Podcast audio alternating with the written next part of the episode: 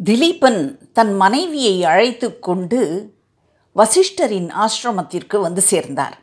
வசிஷ்டரும் அவரது மனைவி அருந்ததியும் திலீபனை வாழ்த்திவிட்டு அவர் தன்னை தேடி வந்ததின் காரணத்தை கேட்க திலீபன் கூறுகிறார் சுவாமி நீங்களே எமது ராஜகுருவாக இருந்து எமக்கு ஏற்படும் அனைத்து தடைகளையும் விலக்கி வருகிறீர்கள். அதனால் என்னால் நிம்மதியாக நாட்டை ஆள முடிகிறது. இந்த நாட்டிலே திருடர்களால் பயமில்லை. தக்க நேரத்திலே பெய்யும் மழையினால் பயிர்களும் சேதமடைவதில்லை.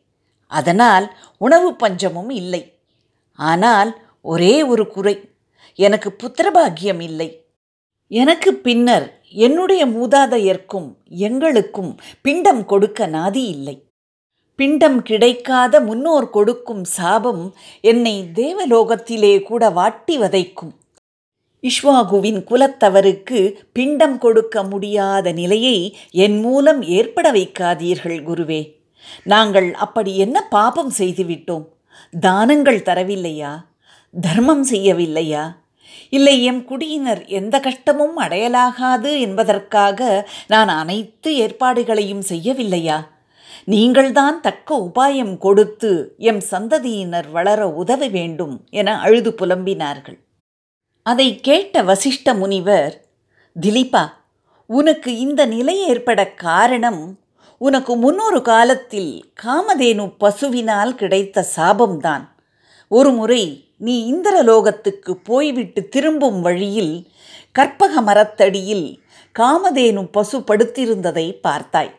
ஆனால் எப்போது காமதேனு பசுவை பார்த்தாலும் அதற்கு வந்தனம் செய்துவிட்டு சென்ற நீ அன்றைய தினம் அதை பார்த்தும் கூட அதற்கு வந்தனம் செய்யாமல் அதை அலட்சியப்படுத்துவது போல அவசர அவசரமாக கருத்தரிக்க இருந்த உனது மனைவியை பார்க்கச் சென்றாய்.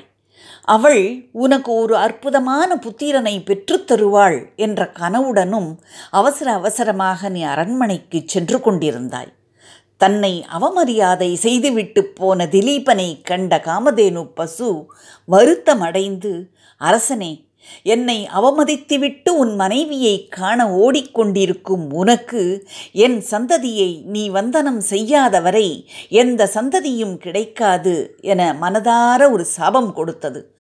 அதேபோல் உன் மனைவியும் கருத்தரிக்கவில்லை. அது மட்டுமல்ல காமதேனு பசு கொடுத்த சாபத்தின் விளைவே இன்று வரை உன் மனைவி கருத்தரிக்கவில்லை என்று கூறினார். அதை கேட்ட திலீபனும் தான் தெரியாமல் செய்துவிட்ட தவறை எண்ணி வருந்தினார். குருவே அந்த சாபம் விலக நான் இப்போது என்ன செய்ய வேண்டும்? எனக்கு நீங்கள்தான் வழிகாட்டி உதவ வேண்டும் என்று கேட்க வசிஷ்ட முனிவர் கூறுகிறார் திலீபா அந்த சாபம் விலக வேண்டுமெனில் நீ செய்ய வேண்டியது அந்த காமதேனு பசுவின் கோபத்தை குறைப்பதுதான். ஆனால் இப்போது அந்த காமதேனு பசுவும் தேவலோகத்தில் இல்லை. அது வருண பகவான் செய்யும் ஒரு யாகத்தில் கலந்து கொள்ள பாதாளத்திற்கு சென்றுள்ளது. இப்போது அதன் மகளான சின்னஞ்சிறு கன்றுக்குட்டியாக உள்ள நந்தினி என்னும் பசு தாய் காவலின்றி அங்கும் இங்கும் அலைந்தவாறு தனியாக தேவலோகத்தில் தவித்தபடி உள்ளது. ஆகவே நீ தேவலோகத்திற்கு கிளம்பிச் சென்று காமதேனு பசு திரும்பி வரும் வரை அதன் கன்றான நந்தினிக்கு சேவை செய்து கொண்டு அதற்கு பாதுகாப்பாக இருந்து வர வேண்டும். அப்போது காமதேனு பசு வந்து அந்த காட்சியை கண்டு மனமகிழ்ந்து உனக்கு புத்திர பாக்கியம் கிடைக்க அருள் புரியும். ஆகவே உடனடியாக நீ தேவலோகத்திற்கு சென்று நந்தினிக்கு சேவை செய்ய வேண்டும். இதில் இன்னொரு நிபந்தனையும் உள்ளது. நீ அங்கு இருக்கும் வரை தினம் தினம் நந்தினியை வனத்திற்கு அழைத்துச் சென்று அங்கு புல்லை மேயவிட வேண்டும். அதற்கு பாதுகாப்பாக அங்கு இருக்க வேண்டும். காமதேனு திரும்பி வந்ததும் அதை உன் மனைவி வரவேற்று வழிபட வேண்டும். மற்றபடி நீ பரிபூர்ண சுத்தத்துடன் இருக்க வேண்டும். நல்ல உணவை அருந்தாமல் வனங்களில் கிடைக்கும் காய் கனிகளை உண்டபடி தர்பைப்பாயில் படுத்து கிடக்க வேண்டும். இப்படியெல்லாம் செய்தால் உனக்கு புத்திரபாகியம் கிடைக்கும் என்றார். அதை கேட்ட திலீபனும் அவரை வணங்கி துதித்துவிட்டு அவரது ஆசிகளையும் பெற்றுக்கொண்டு சற்றும் தயங்காமல் மறுநாள் வெடியற் காலை எழுந்து குளித்த பின் தனது மனைவியுடன் தேவலோகத்திற்கு கிளம்பிச் சென்றார். தேவலோகத்தை அடைந்த திலீபன் அங்கு நந்தினி இருந்த இடத்தை அடைந்து அதற்கு பணிவிடை செய்யலானார். வனத்திற்கு அழைத்துச் சென்று புல் மேயவிட்டு மாலை திரும்ப அழைத்து வந்தார். மாலையில் புல்லை மேய்ந்துவிட்டு வந்த அந்த கன்றை அன்புடன் வரவேற்ற திலீபனின் மனைவி சுடாக்ஷினா அதற்கு தண்ணீர் கொடுத்து தடவி கொடுத்து அதை வணங்கி துதித்தாள். இப்படியாக சில நாட்கள் சென்றது. தெய்வ பசு காமதேனுவின் கன்றான நந்தினிக்கு தெய்வீக சக்தியினால் அவர்கள் அங்கு வந்து தமக்கு சேவை செய்த காரணமும் தெரிந்திருந்தது. ஆகவே அது திலீபனின் உண்மையான பக்தியை சோதனை செய்து பார்க்க எண்ணியது. ஒரு நாள் நந்தினியை வனத்திற்கு ஓட்டிக்கொண்டு சென்ற திலீபன் அதை புல் மேய விட்டபின் சற்றே திரும்பி இயற்கையின் அழகை ரசிக்கலானார். அப்போது நந்தினி ஒரு குகைக்குள் நுழைந்தது.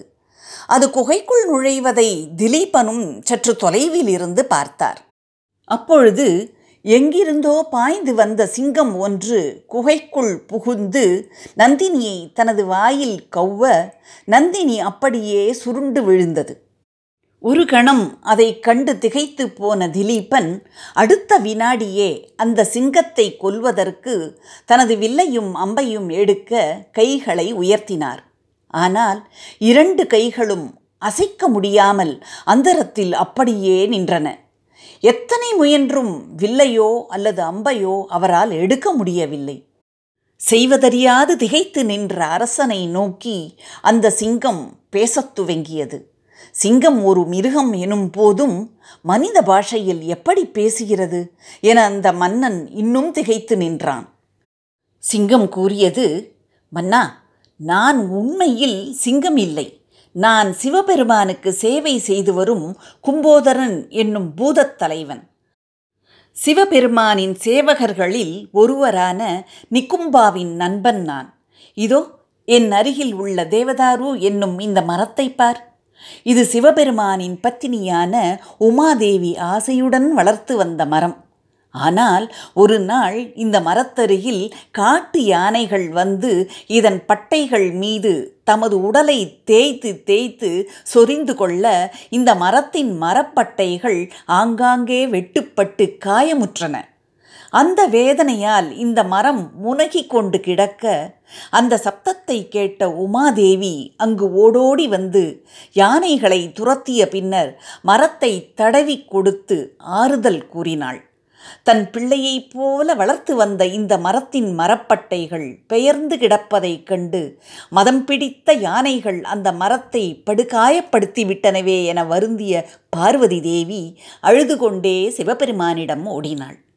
சிவபெருமானிடம் சென்ற உமாதேவி அவரிடம் நடந்த அந்த சம்பவத்தை கூறி தான் ஆசையுடன் வளர்த்து வரும் அந்த மரத்தை பாதுகாக்க தக்க ஏற்பாடுகளை செய்யுமாறு வேண்டிக் கொண்டாள்.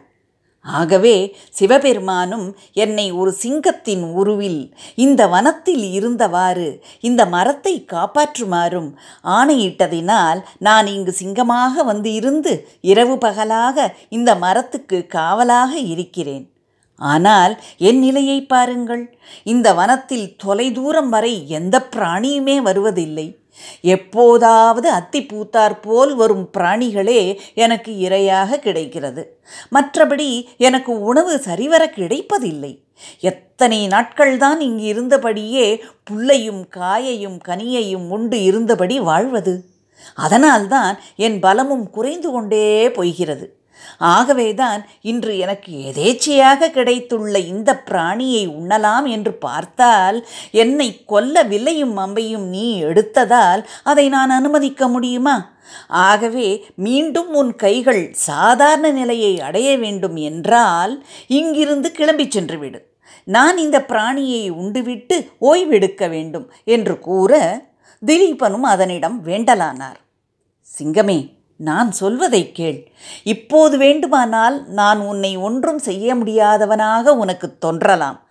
ஆனால் என் குருநாதர் வணங்கி துதிக்கும் தெய்வம் இந்த உலகையே உருவாக்கி அழிக்கும் வல்லமையும் படைத்த சக்தி கொண்டது. அவரை வணங்கும் என் குருநாதருக்கு எந்த இடைஞ்சலையும் நான் ஏற்படுத்தக்கூடாது என்பதினால் உன்னிடம் வேண்டுகிறேன். சிங்கமே என்னுடைய குருநாதரின் ஆசிரமத்திற்கு பால் தரும் இந்த பசுவை விட்டுவிடு. அதனால் உனக்கு பங்கம் ஏற்படாது. என் குருநாதருக்கும் இடைஞ்சல் இராது. அந்த பசுவை விட்டுவிட்டு அதற்கு பதிலாக என்னை உணவாக ஏற்றுக்கொள். பசு இங்கிருந்து போகட்டும் என்று கூறினார். அதை கேட்ட சிங்கம் சிரித்தது. அது மன்னனிடம் கூறிற்று மன்னா நீ ஏன் அறிவை இழந்து பேசுகிறாய் என்று எனக்கு தெரியவில்லை. இந்த பசு இறந்தால் உன் குரு ஒருவரை தவிர வேறு யாருக்கும் இழப்பில்லை. அவருக்கு அந்த பசுவிற்கு பதிலாக நீ ஆயிரம் பசுக்களை தானமாக கொடுத்து அவர் துயரை தீர்க்க முடியும். ஆனால் ஒரு கணம் சிந்தித்துப்பார் நீ இறந்தால் உன்னால் பாதுகாக்கப்படும் உன் நாட்டின் அனைத்து மக்களும் அல்லவா சங்கடத்திற்கு ஆளாவார்கள்? அவர்களுக்கு அதன் பின் பதவிக்கு வருபவர் பாதுகாப்பு கொடுப்பார் என்பதற்கு என்ன உத்தரவாதம் இருக்கும்? நன்கு யோசனை செய்து பார். ஆகவே இந்த பசுவை உண்ணுவதற்கு என்னை அனுமதித்துவிட்டு உன் உயிரை காப்பாற்றிக் கொள்ள நீ திரும்பி சென்று விடு அதை கேட்ட திலீபன் அதனிடம் கூறினார் சிங்கமே நீ என்னை தவறாக நினைத்து விட்டாய். இந்த உலகில் ஒரு முதுமொழி உண்டு.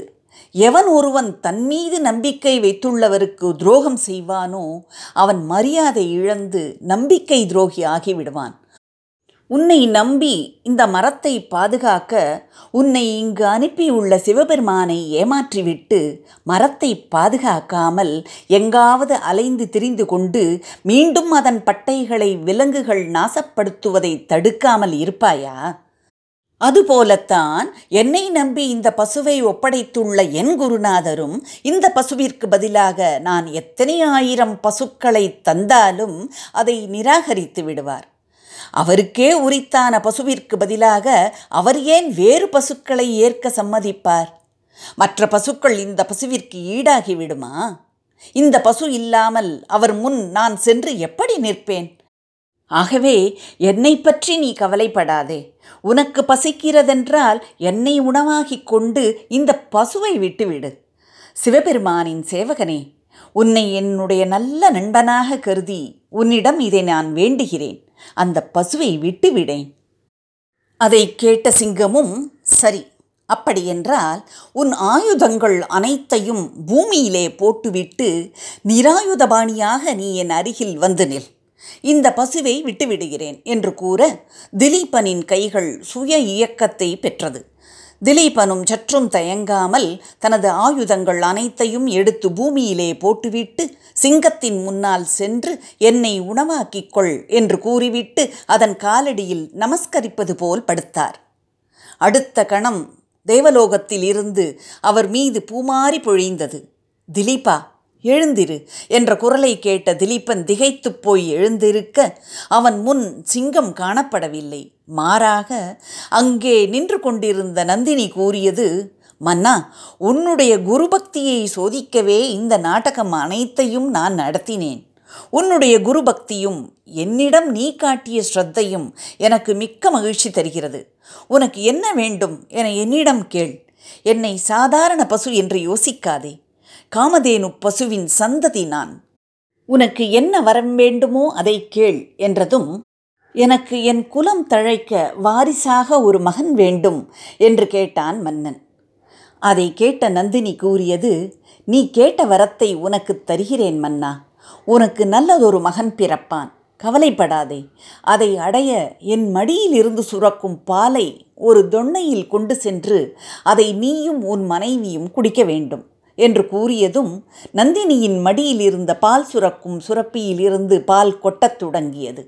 நந்தினி கூறியது போல திலீபனும் சற்றும் தயங்காமல் இலையால் அவசர அவசரமாக ஒரு தொன்னை செய்து அதில் அந்த பாலை பிடித்து கொண்டான். அந்த பாலை தொன்னையில் பிடித்து கொண்டதும் பால் சுரப்பதும் நின்றது. திலீபன் நந்தினியை வணங்கி துதித்தார். அதன்பின் திலீபனும் நந்தினியும் வசிஷ்ட முனிவரின் ஆசிரமத்திற்கு திரும்பினார்கள். தனது மனைவியை அழைத்து கொண்டு முனிவரை வணங்கிய திலீபன் நடந்தது அனைத்தையும் அவரிடம் கூறிவிட்டு அந்த பாலை அருந்த அவரிடம் அனுமதி கேட்டார். அவரும் திலீபனது குருபக்தியை மெச்சி அவர்களை ஆசீர்வதித்த பின் அவர்கள் அரண்மனைக்கு திரும்பிச் செல்ல அனுமதி தந்தார். அரண்மனைக்கு திரும்பிய திலீபனும் அவரது மனைவி சுடாட்சினாவும் மகிழ்ச்சியோடு அந்த பாலை குடித்தார்கள். வசிஷ்ட முனிவரின் வாக்கு பொய்த்து விடுமா என்ன? பார்ப்போமா? அடுத்த பாகத்தில்